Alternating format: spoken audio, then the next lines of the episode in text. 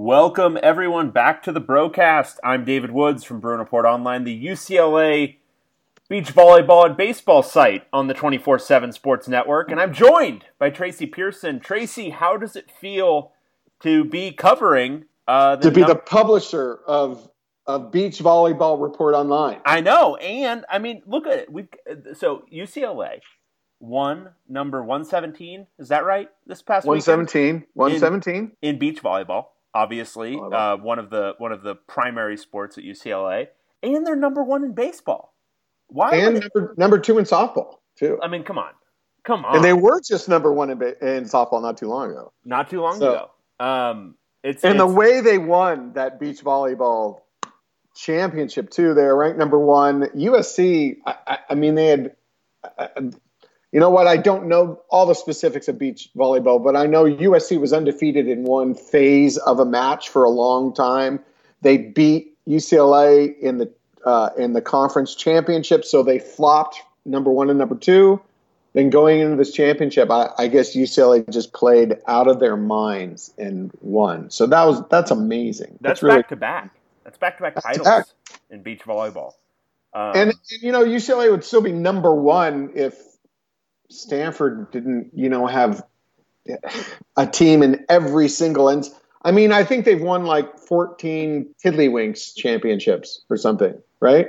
Yeah, I think if you're probably looking at it from like a rate analysis, like how UCLA does compared to how many sports it's fielding, I think yeah. you're probably going to have UCLA edging ahead of Stanford. There's no like scholarship UCLA sailing team, for example.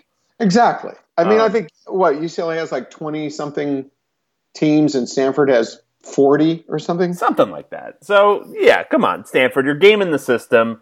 It's crap. The system. It's absolute crap. Um, but as you know, thirty six varsity teams. That's what Stanford has. That's nuts. How many does UCLA have? Uh, uh, talk amongst yourselves.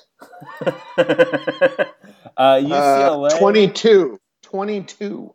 Come on. Come yeah. on. All right. 22. So we need, we need to do some more in depth counting here because clearly it's off. It needs to be a rate analysis. UCLA is dominant relative to the number of sports it has, and clearly that dominance begins with beach volleyball and baseball. That is where UCLA shines. Baseball team uh, just cranked out a series victory over ASU, another very good Pac 12 team they're they're on top of the world. They've been number one for like six weeks, seven weeks, something like that now. And, um, and that's really uncommon. You you just uh, in college baseball, there are number ones like flipping like every couple of weeks. It seems like, and that is a long stretch. I, I mean, I know there are probably some teams out there that have held on to that number one spot for just as long in NCAA baseball history, but easily the longest for a UCLA baseball team, and probably the longest for a Pac-12 team for a while. Maybe Stanford. yeah. In the day. Stanford exactly. again comes up again. Always with the Stanford. Always like, you with the Stanford. It's like Newman. It's like Newman. Yeah. Stanford. Yeah. Always with the Stanford. Um, yeah, and UCLA. Um, they're actually so. Look, I, I I'm a big John Savage aficionado. I covered his first team at UCLA as a uh, member of the Daily Bruin. Uh, been a yeah. long time watcher, observer. It's it, it hasn't always been fun to watch, even when they've been really good. It's very pitching, defense, maybe not like super statistically aware baseball um, from our man. Um, and it's been good. It's been very good. He's a very good pitching coach, so he generally turns out really good pitchers. But this year's team actually has an offense. Oh my, you could say they have an offense. Yeah, they just are like they are not they're not winning by playing small ball no, year. they're crushing teams and they're pitching really well. So um, this, even more than that 2013 uh, College World Series winner, um, looks like it has the makings of a truly dominant team. Now, obviously, baseball is very, you know, s- sample size can can deceive, and there's certainly a chance that they just get bounced in a regional or a super regional. But uh, this is very clearly the best team Savage has had um, in his time at UCLA. Yeah, it'd be one of those things that you know they are. You know, they're the they're the big dog, and you're going into like the NCAA tournament. You would think that you're just waiting for them to trip up. It's one of the it's that situation, which I don't like. I, I'd rather come in rank second to fourth and just feeling that you can, you know, you're you're going to upset someone. But anyway, well, t- I mean, we're not really we're not really arguing about this. We'll we'll we'll take the, this is an excellent team. And it's really fun to watch. I saw them one time this year, and if you watch them, it's just like you, you have when you're watching the game, you just kind of have no doubt they're going to win. Oh yeah, it's like it's like that. They're they're Well, dominant on you know on offense and defense. Well, Tracy, when you score 18 runs in a game against a very good team, it'll do it. You know, like they did Yeah. on Saturday against ASU. Um, And they swept, didn't they? Let's say it. They swept Stanford, didn't they? they won two of three. Against they won two of three. There, Yeah. there. Yeah, Damn. so that's the true dominance right there. I don't. I, Yeah. I don't even know if they've lost a series this year. I don't think they have. Yeah, they haven't lost a series this year. Yeah. What, what's the record? They're tw- uh, 30. They're 37 and 8, 20, uh, yeah, and 16 and 5 in conference. And th- this was a big series because they, even though they're ranked number one, they need a. The last couple of series were key in them leading towards them winning the Pac-12. So that's pretty big. Yep. Um, but this is uh, very much the state of UCO athletics here in May, year of our Lord 2019. Uh, Baseball reporting online. we we do baseball reporting, we do beach volleyball reporting. We are open to anything uh, because it is obviously the doldrums um, for football and basketball, and also um, you know, maybe it hasn't been the the most wonderful couple of decades for either of those. But whatever. Hey, you know what? Onward and upward.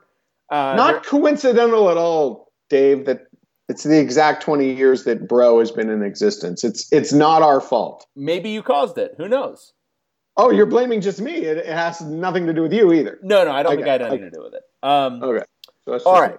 So we do have to talk some football and basketball. As much as we would, obviously, like to focus all of our attention on. Uh, You mean the minor sports? Yeah, exactly. We would love The, to no, the non-revenue sports. for whatever reason, you people seem to really enjoy the basketball and football coverage. So I guess we'll devote some time to that here. Um, okay, so Mick Cronin, Mick Cronin, Yeah. our man, um, who was hired last month, um, he uh, made his second assistant hire, um, pulling in Rod Palmer, who was most recently at San Diego State. Before that was at Long Beach State. Coached Arron Afflalo in high school. yeah.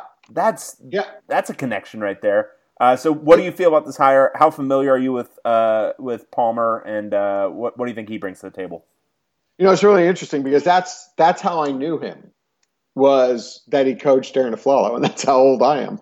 Um, uh, back in back in that day when Compton Centennial was a bit of a power, and it was just so much fun to go out and watch Arron play. Just since we're kind of touched, Arron started out. I mean, we first saw him when he was a sophomore, and he was this, like a six-two chubby point guard and he just worked his ass off. So, uh, yeah, uh, got a you know Arron Afflalo is still one of our favorite guys, but um, yeah, Rod's had an interesting an interesting career. He, he was at Long Beach State for a very long time, San Diego State for the last year. He's very close with Etop uh, Udo Ema. I, I, I never even use his last name. It's just always Etop. I thought that was good enough. Thank you. Um, who is the owner organizer of Compton Magic, which has grown into one of the biggest AAU teams in Southern California. A lot of recent UCLA players played at Compton Magic. Uh, if you didn't see, Etop and Rod are really close. I think Etop was like the best man at his wedding. They were roommates. Uh, at where was it Irvine, right? Where they played at Irvine. Isn't that where he transferred? Yeah. Uh, so it's always good to have that connection to um, you know a major AAU team in Southern California. There's always a question of you can't be beholding to them, and you need to be able to use that relationship to your advantage without compromising yourself in any way. So there's always that. Uh, we had discussed uh, or I had written about it. I'm getting that all mixed up. How sometimes if you hire, you know, there whenever a coach is hired, a head coach, there's always the AAU coaches, the local AAU coaches that want to place one of their guys with you, and there's always the question of whether it's it's worth it to get one of his guys because that will give you an advantage for all of the guys that come through his AAU program. But you're going to piss off other AAU guys. So is it better just to be neutral, piss them off all a little bit? and hire someone who's not affiliated or, or hire just one guy. I think this was probably a good move if you're talking politically in the Southern California AAU scene, because the other kind of one of the other handful of big AU teams is uh, West Coast Elite Basketball, um, which is an Under Armour program. So that's kind of you got to be affiliated there no matter what, right? I mean, there's always going to be some kind of an association between you know the AU uh, team that, and the shoe company that is funding the AAU team and the shoe company that's sponsoring the school. Not saying there's anything illegal, but there's always that connection. Kid comes in, he's got Under Armour on since he was 12 years old. He's hearing seeing everything about Under Armour, you know. yeah, it's completely it's brand loyalty. It has nothing yeah. to do with anything else. It's just, hey, right. I like wearing Adidas. I'm going to wear Adidas the rest of my life. Right. Yeah. And so you couldn't get through that without chuckling, right? So then there's that, and then Rod Palmer, who is associated with uh, the Compton Magic, which has always been Adidas. Um, but so I, I think that was kind of played well. We still have one more opening, and I can't tell at this point who would be leading for that last spot because uh, Mick is absolutely doing his due diligence. He's talked to a lot of people. Um, so I don't know if they're actually close right now. That was kind of on my to do list this week to find out who would be, you know, the real finalist for that third spot on the staff. What do you think the? I mean, from a qualitative standpoint, like what qualities do you think should they prioritize in this third assistant? Is given the makeup of the other couple of guys, is it prioritize still more recruiting? Is it getting a workout guy? Like, what's the? What do you think that it should be? Uh, that's a that's a good question. Uh, Darren Savino, I, I, don't know Darren. I'm not that familiar with him but from what I've heard from people who do. He's not only a good recruiter, but he's a really solid coach too. Um, uh, I don't. I don't think you're going to go out if you're Mick Cronin. I think you know you, you got this UCLA job because you're pretty confident in your own coaching abilities. Then you got your right hand guy who's been with you for a long time, an associate head coach. You're confident in his coaching abilities. Um, I don't think.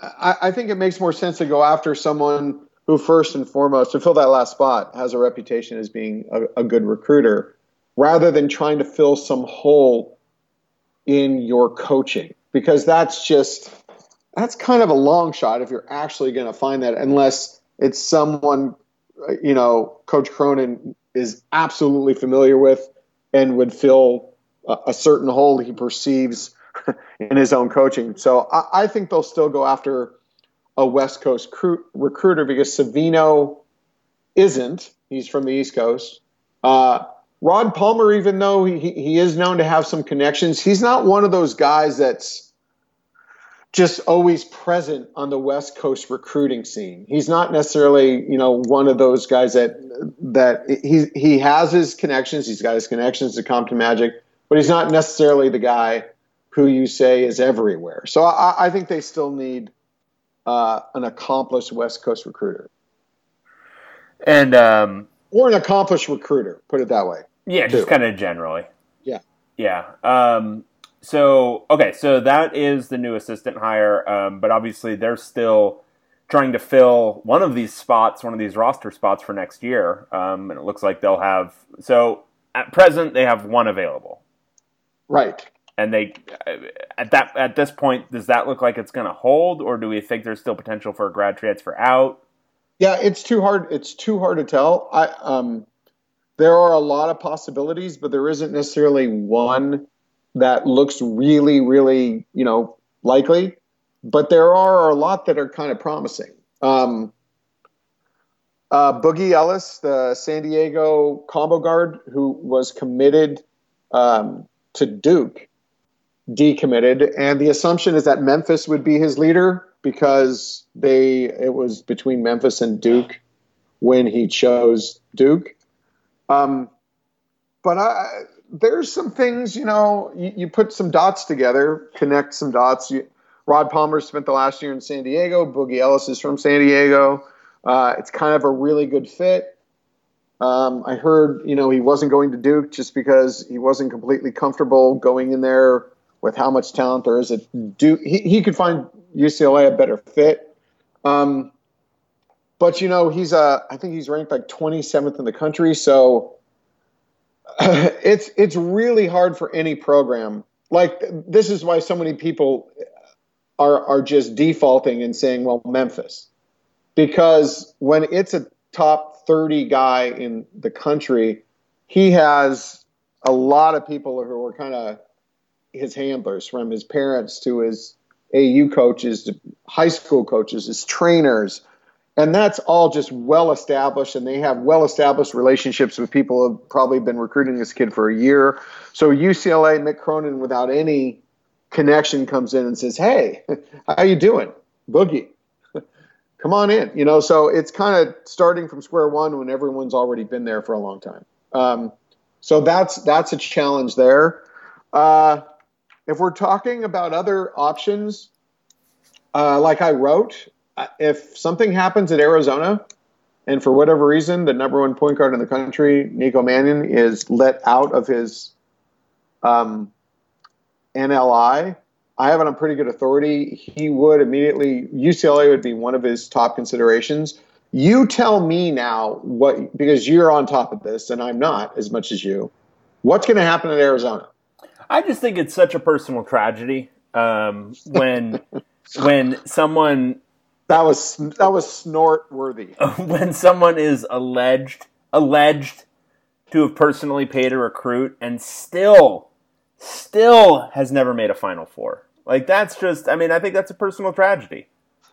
you know, and I, I my empathy Who, whose personal tragedy are you talking about? I, I'm just saying, I'm saying theoretically in a hypothetical world where these allegations are in fact reality, it is a personal tragedy. Um, and Well, I, I, but I want you to analyze both sides for me. The the one side that says Sean Miller is guilty is based on recent evidence that came to light that his assistant coach, Book Richardson, testified that or uh, uh, on wiretap. on wiretaps that uh, that his uh, that that that Sean Miller was paying people. Hey, my head coach has that taken care of. He's going to take care. Of. So you know, along those lines. Yeah. Now that looks pretty damning. On the other side, there's the line of thinking that what you put in credibility in Book Richardson just because he said it doesn't mean it's necessarily true. I mean, and and how how much credibility does the FBI put in that? How much credibility does the NCAA put in that kind of that wiretap evidence? What the NCAA it just came out has opened an investigation in Arizona's program as we thought would be inevitable. But I mean, Dave, you know this pretty well. Do you think Sean Miller is going to be fired or resign? I think Arizona has pressed itself up so far against this wall that I think the administration there is going to do everything they can not to fire Sean Miller. Reading all the like tea leaves on this, that's where it looks right now. But I think ultimately, I mean, it's going to come down to their will, the public will, how much pub it gets, because it hasn't really seemed that there have been a ton of consequences for coaches who've been caught up in this FBI thing. I mean, at the end of the day, Will Wade, that LSU guy, he's still coaching there. Um, Bill Self, Bill Self, still at uh, still at Kansas. Um, there just haven't been that many consequences, and maybe it's just there's a long tail to this whole thing, or maybe it's just with the way news cycles are this now, you just weather the storm for a little bit. The NCAA seems more toothless than it ever has been, um, and you just let it go. Um, I still think it's way too early to say whether he's gone or not. Um, I have to separate with this one. I have to separate my own like personal Schadenfreude and um, like an actual. I don't think any of this is bad. Whatever, pay a kid. I don't give a shit. Like it's fine. Um, but um, you know, my my my Schadenfreude is well. This is just fun and hilarious to watch, and all the Arizona fans and and whatnot, um, you know, tying themselves into knots to try to pretend that Sean Miller didn't pay people. I'm like, come on, come on. Anybody who's coaching at a high level, anybody who's recruiting at a high level, and I'm not going to talk about specifics here, but you're cheating. I mean, a little, a lot, can go anywhere on that spectrum, but you're cheating. That's just the nature of this business. And Okay, so in that context right there, because I didn't want you to move on because I, I needed so with the decommitment of Boogie Ellis from Duke, who who do you which program has the number one recruiting class for 2019 currently? ooh, who is it? Let's see. Arizona. Arizona. Is that right? Number one. Yep. Huh. Hmm. So I mean, just just speculating. Let's say we take what you're saying is true that you know Arizona that schools cheat. Let's say that you know the assumption that Arizona cheated. Now I'm just playing both sides here. Did Arizona is Arizona have this number one recruiting class? I mean, they are now under the microscope while they're recruiting this class. Did they not cheat and have the number one class? Or is it business as usual and they're actually cheating while they're under this microscope? Yeah.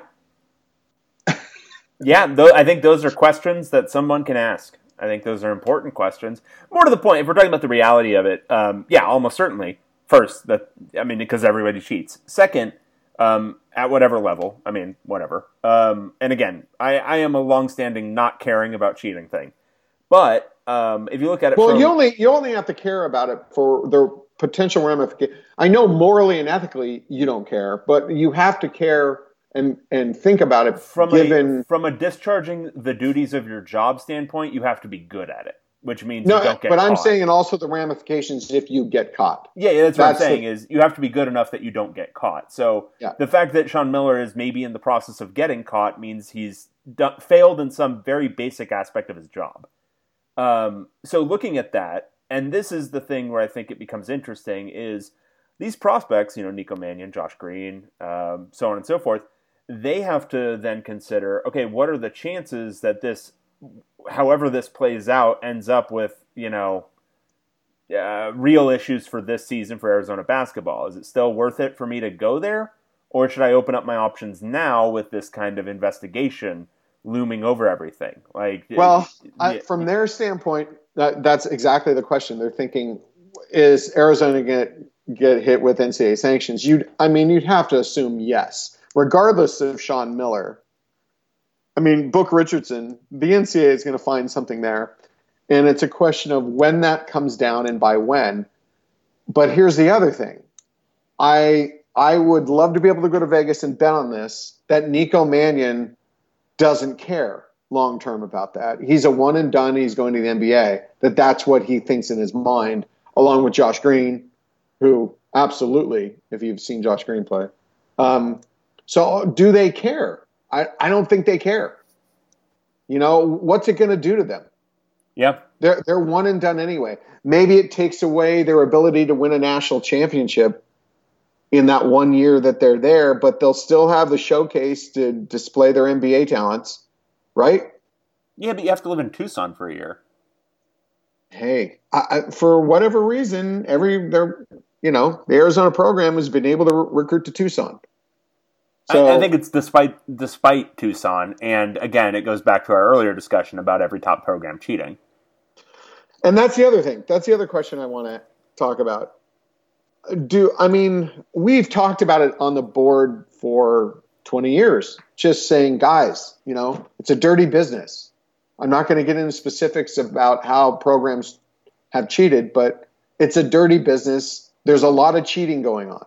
And for I, it's really a weird fan kind of mentality where they go out in the real world and their real jobs, they're lawyers and and they see all the corruption and cheating, but then they come back to their beloved college basketball and they think it's all, you know, straight and honest. And uh, this is like, this is not like any other business. This is a more corrupt business by people, far. people people turn off their. I, I, I, well, I think there there are two different types of people: those who are like kind of super critical about stuff, and those who just kind of you know they they consume it um, Yeah. first. But then also, I think even people who are otherwise critical and, and use all of their critical faculties with other things, like with things like sports, but also pop culture, they just turn off their critical faculties, um, and they're just like, It's I'm just going to consume this and enjoy it, and they, they don't take all the hard won lessons that you learn throughout life to and apply them to this. Like, hey, lots of people are incompetent.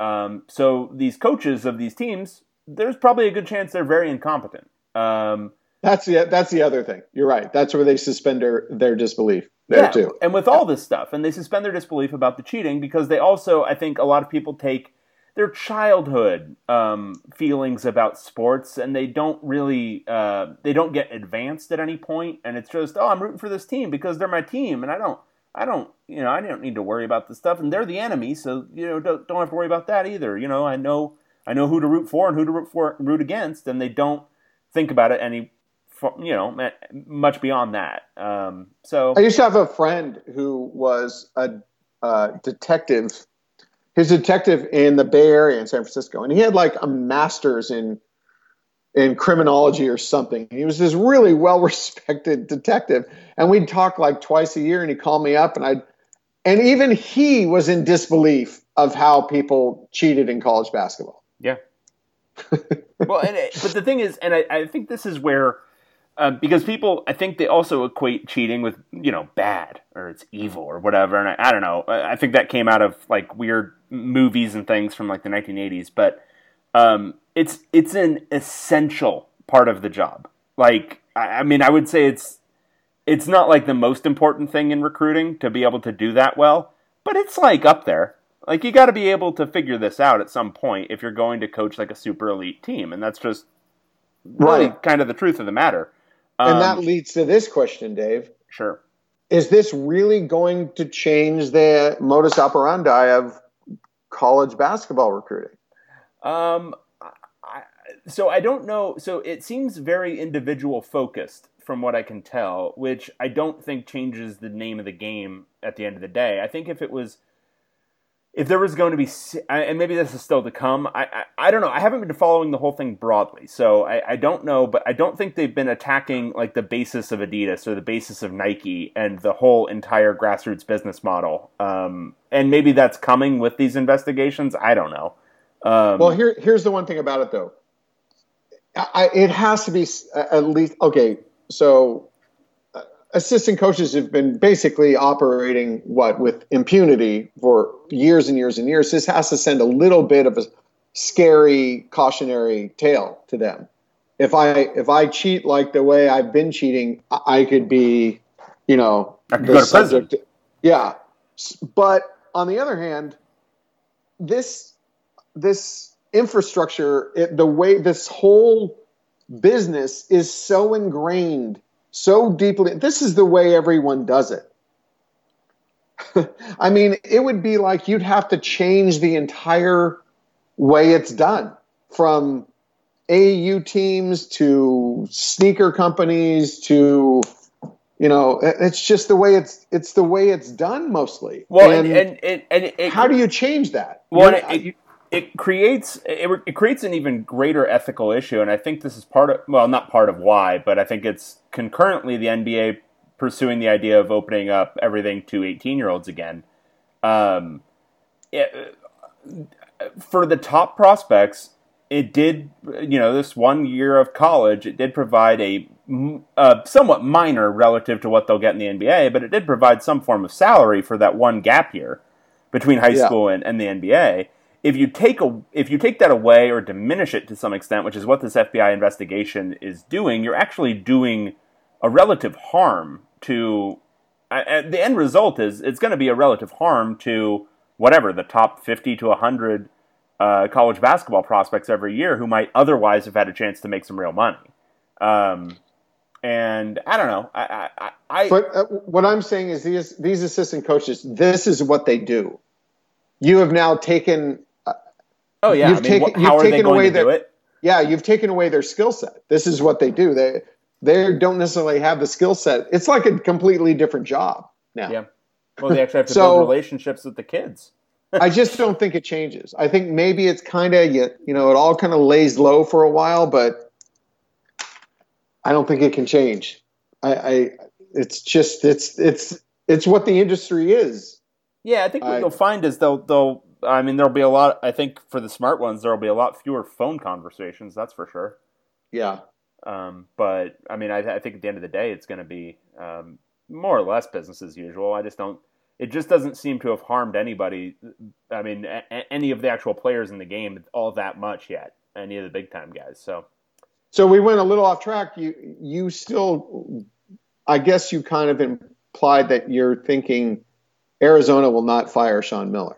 Yeah, I would. I would. Uh, right now, I would say no. I say they don't. Um, they've stuck with him this long. I think they've gone down this road so far now that um, turning back would probably lead to some admin changes there. Um, so I don't. I, I don't think so, unless the the robust academic side at Arizona decides that it's had enough of this bad publicity. But I don't know if so. They so they hang on to him and they just suffer the consequences of whatever NCAA sanctions come out of the NCAA investigation. I mean, so, the thing is, the NCAA. I think you would let it play out at this point um, because they've already kind of they denied an NCAA investigation before they finally admitted to it. Like they've already done the things where if they really wanted to throw themselves on the sword to get lessen sanctions, they would have fired him a year ago. Um, right. So they haven't done any of that yeah. stuff yet. So I think they're probably thinking, okay, we'll see how this investigation goes. If it's just he said, she said, you know, we're, we're probably fine. Um, yeah, and if it's, they need, they're looking for like a, a smoking cannon, right? Is what they're looking for. Yeah, yeah and at this point, it, that doesn't. I, am not seeing that yet, so we will. Uh, yeah. We will certainly see. So back to UCLA, there is. I have made kind of you know allusions to. There's another guy out there that could be someone who fills that last scholarship. I might be finding out about that uh, fairly soon, maybe this week.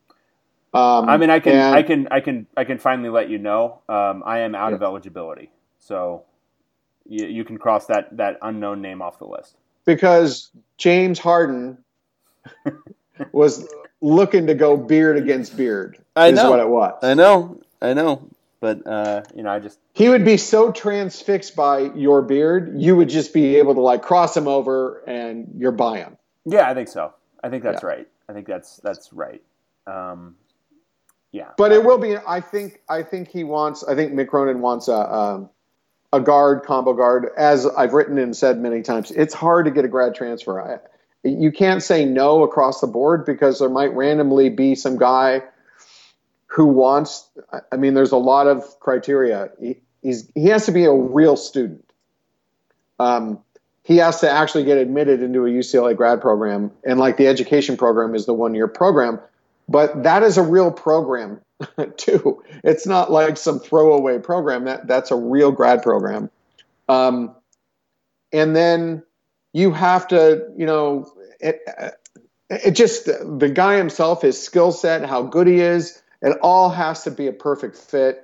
And there's just there isn't a big pool out there for. I think just if you just use the criteria, a good student who could get into a UCLA grad program, you might illuminate, uh, you might, you know, drain the entire pool. Yeah. If we're using the analogy. That was metaphor. Great. That was, that was um, beautiful. It sang to me. So, so there's that. Um, there's Daishen Nix who has a remote chance of maybe reclass. So he'd have to reclassify and commit to UCLA. So a couple of big steps. Yeah. Uh, a guy who you actually saw because he was playing during the Nike YBL in Atlanta. He was playing out in what's that little some what is it Marietta? He was playing in beautiful Marietta, Georgia, right the, around the, the corner. home of the home of the home of David Woods. There you go. Um, yeah. So I, I went around the corner to check out uh, Daishen. How far was that from your house? Uh, it was like a few three miles, miles as the crow flies. About ten minutes driving. Um, so it was it was nice, close. Yeah, and I, you didn't you didn't even know it like over a week until I said, "Hey, Dave." well, I was actually like I was like I was I was like I had like social functions that day, and you were like, "Hey, like you, is the you're in a wedding? yeah. Were you in the wedding or just no, go no, to the wedding? Attending. No. Um, oh, you told me you were in it. See, see. Did I really?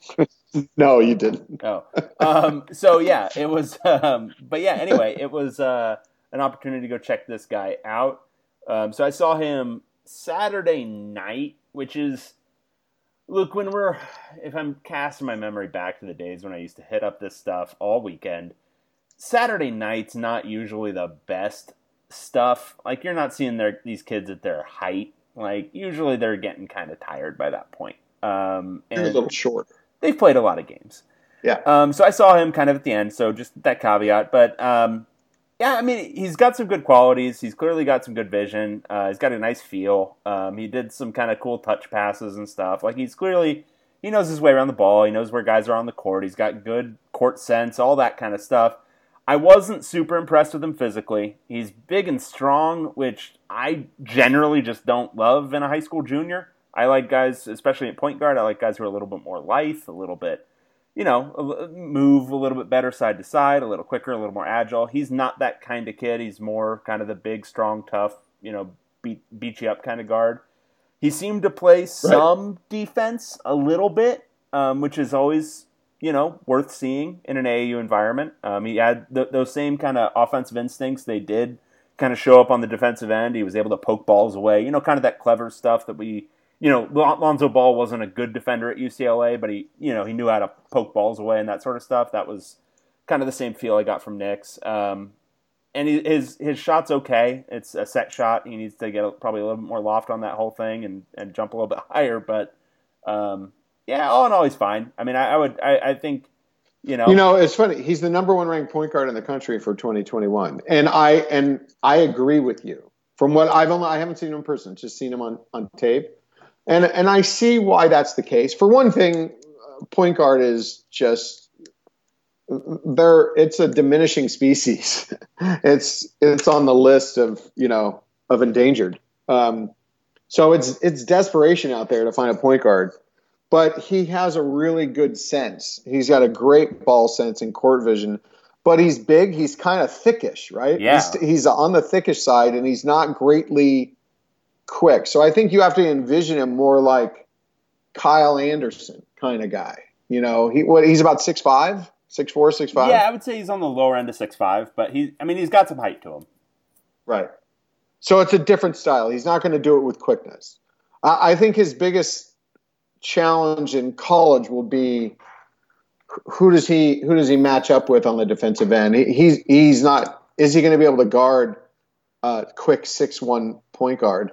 Or you know, do you have some? Do you have a, you know, do you you put David Singleton on him on the on the point guard? I think that's the biggest challenge from what I saw on watching enough tape and watching your tape. Yeah, I think that's what I would what I would want is to pair him with a two who's like six two and can guard anybody. So basically, yeah, David Singleton. Um, but and and you know, I think he's got the ball skill. I think he's got the offensive skill set to be a, a, a nice college point guard. And the good thing I like about him is that he isn't that elite athlete, like counterintuitively, but he doesn't like I know he's the number one point guard in the country, sure, but he's he really doesn't look like a one and done to me. Um, he's a three year guy. Yeah, two years. I mean, it's UCLA, yeah. so a three year guy becomes a two year guy because it's UCLA. But um, yeah, I, I, see him more as as that. And again, this is off watching a little bit of tape and then watching you know him in one game. So take it all with a grain of salt. But yeah, I don't. I, I, he doesn't look like one and done to me. Um, you know, Gershon's analysis, which I generally agree with.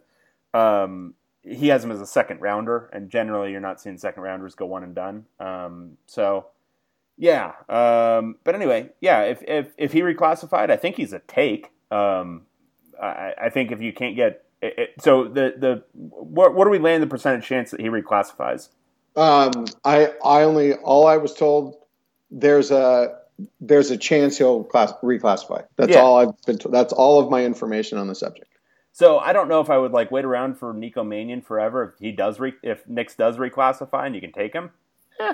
I mean, if you can't get Boogie Ellis, basically, I, I think I'd probably take Boogie just from what I've seen um, over Nix. Um, but if you can't get him, I don't think you wait for Mannion at all unless you hear something from yeah, a no Mannion chance. source that yeah that he's getting out of his NLI. Yeah. Yeah. So I think if he's if he reclassifies, he's a take. You're you're it's it, you're you're so desperate for point guard help next year because you've got Tiger Campbell coming off an ACL, you've got David Singleton coming off a foot injury. I mean, you need another guy.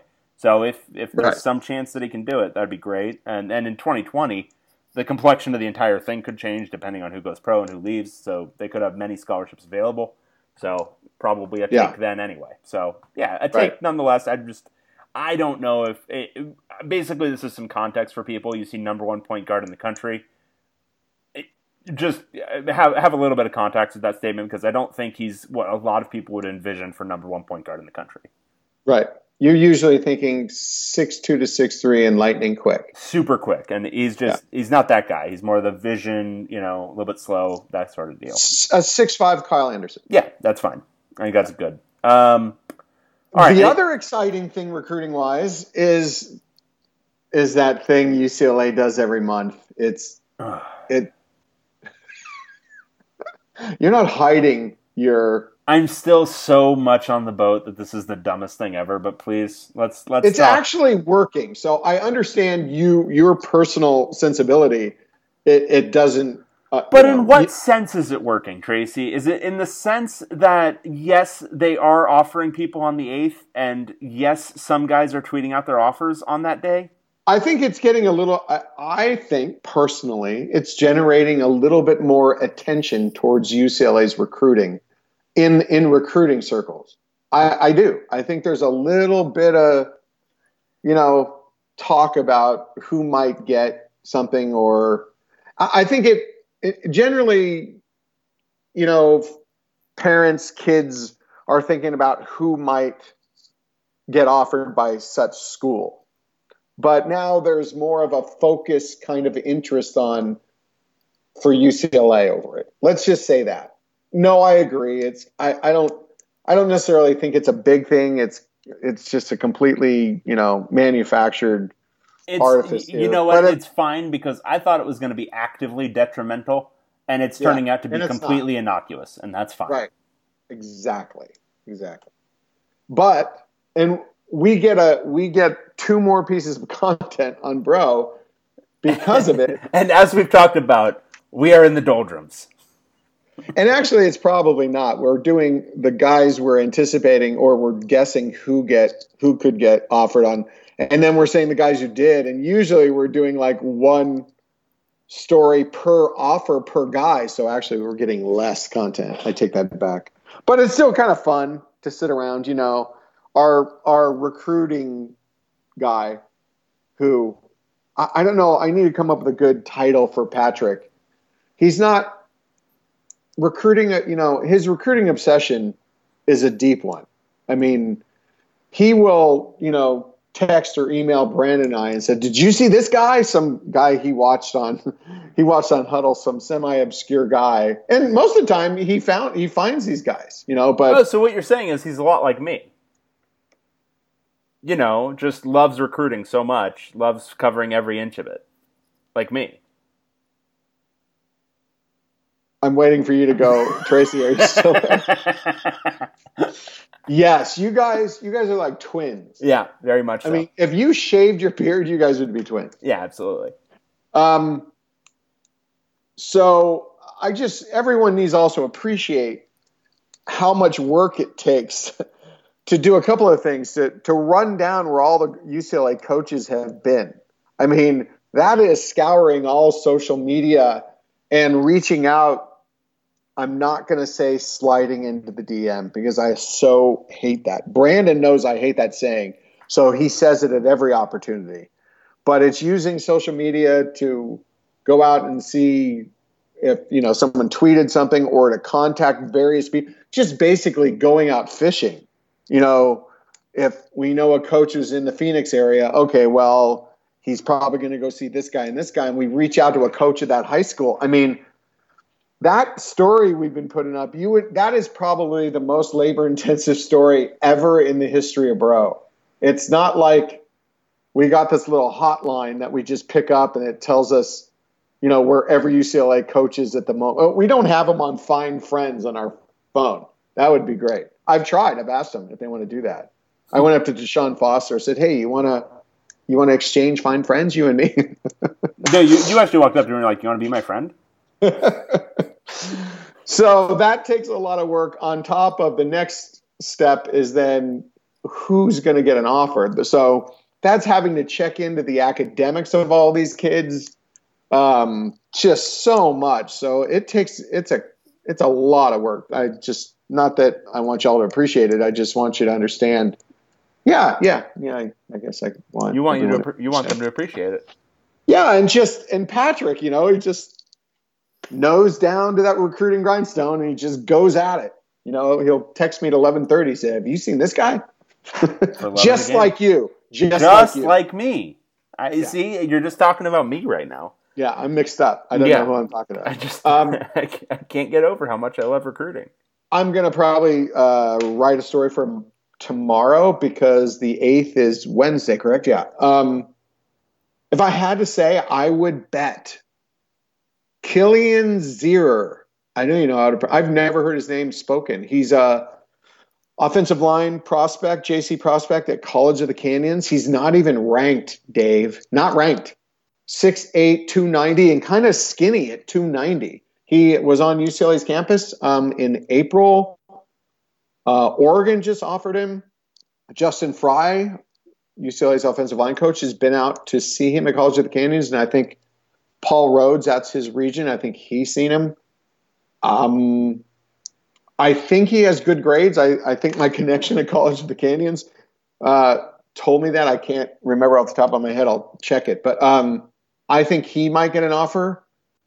Um, I, they could probably offer an offensive lineman, Aiden Finney from Chico. I know they've gone out to see him. See, we're using like who have they gone out to see?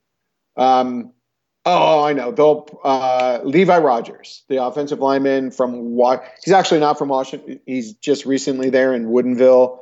He's from uh, the Boston area. Uh, he went to Boston College Prep, and there's I think he was on the recruiting list of Frye, Coach Frye, when he was at Boston College, but they never physical or just hooked up anyway before that. Um, but I think he'll get an offer. I, have been told that UCLA has pretty much hinted at him that he could get an offer. Uh, so we've mentioned all offensive linemen, right? Um, I'm hanging out for my guy Logan Loya, uh, the wide receiver from St. John Bosco. He is not your typical measurable guy, six foot 190, probably a four, six, five, 40. But like Greg Biggins says, if you go out and ask all the defensive backs, the elite defensive backs in Southern California, who is their hardest cover in their high school games or in, or in seven on seven, they'll say Logan Loya. He's just a crafty guy who's who's you know small area quick, and has great hands, just really good body control. And he, he doesn't jump out from a measurable standpoint. And I hope, getting back to our measurable discussion, that this is an instance where it doesn't eliminate, but it what how did what did how did you say it? That the measurable thing is is inclusive rather than exclusive. I think is what you said, right? Yeah, that the measurable thing is a filter in, not a filter out. So that's good stuff on Eight Clap Eighth, that uh, wonderful tradition we all know and love uh, that the UCLA coaches instilled. Um, but we have other stuff to talk about as well. Um, UCLA is also in the market for a transfer quarterback. Uh, Colson Yankoff, uh, the Washington QB, uh, put his name into the transfer portal along with um, Jacob Sirmon, yes. another Washington quarterback. Uh, Sirmon then pulled his name out. Yankoff is still in uh, and UCLA is going to be among the options considered for him. Uh, Tracy, you had a piece earlier this week uh, talking about kind of, or actually late last week, talking about um, all of the kind of ramifications of taking a transfer quarterback. Um, now, you know, a few days later, where's your thinking now on in terms of taking Yankoff and whether it's a good idea to get a, uh, a mid mid uh, mid career transfer rather than a, a grad transfer?